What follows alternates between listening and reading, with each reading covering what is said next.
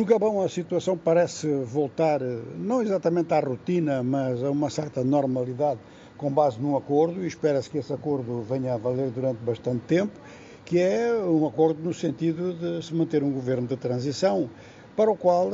neste momento, pela experiência, já sabemos que há um aspecto fundamental, é marcar a data, data em que a transição termina, em que as eleições vão ser realizadas. O novo primeiro-ministro já foi candidato pela oposição, já esteve no governo e, portanto, pode fazer um pouco a ponte entre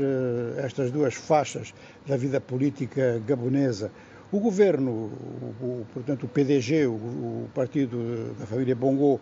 é claro que neste momento está bastante desacreditado, mas isto em política nunca se deve dizer que este ou aquele grupo acabou.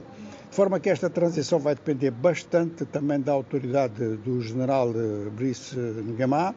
ou seja, a autoridade de que forma é que ela vai ser exercida. Se é no sentido de prolongar a transição, considerando que há necessidade de mais isto, mais aquilo, de fazer uma nova Constituição, ou se realmente mesmo a própria Constituição vai ser elaborada com uma certa rapidez e se o referendo prometido vai ser realizado nos próximos meses. Mais do que isso não é possível. A Comunidade Económica dos Estados da África Central, conforme sabemos, suspendeu o, o,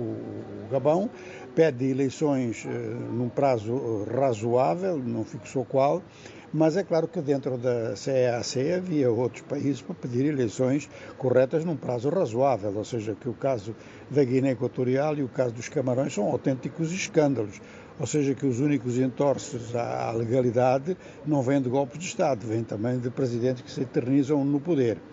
Dito isto, a situação na África do Oeste é que vai continuando a preocupar, e ela preocupa a dois níveis, quer dizer, o primeiro nível é o Mali e o segundo é o Níger. O nível maliano é o nível de combate.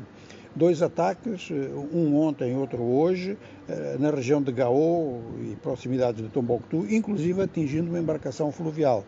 E o número de mortos só num dos ataques seria então de sessenta e oito. Estas são as informações de que se dispõe. Os atacantes seriam então do grupo de apoio ao Islã e aos muçulmanos e, logicamente, que o exército do Mali parece numa situação de defensiva nesta área de Gao e de Tombouctou, que é muito importante do ponto de vista político em virtude de fatores históricos e em virtude da sua presença junto à fronteira do, do, do Níger, desde logo nesse caso, à fronteira do Níger, mas com incidências também para dentro do Burkina Faso. Agora, no Níger, há uma decisão do governo dos Estados Unidos, que tem tropas no Níger, de fazer um reposicionamento dessas tropas. Diz que não as sente ameaçadas, nem sequer diz que o que houve no país é golpe de Estado, mas por precaução retira tropas uh, da base de Niamey e coloca-as na base de Agadez. E essas tropas estão, a estas tropas devemos acrescentar os drones, que são considerados como muito importantes para a vigilância nesta região do Sahel. Uma medida destas por parte dos Estados Unidos, por muito que procurem amortecer o choque e, e desdramatizar o assunto, significa sempre a existência de algum tipo de risco.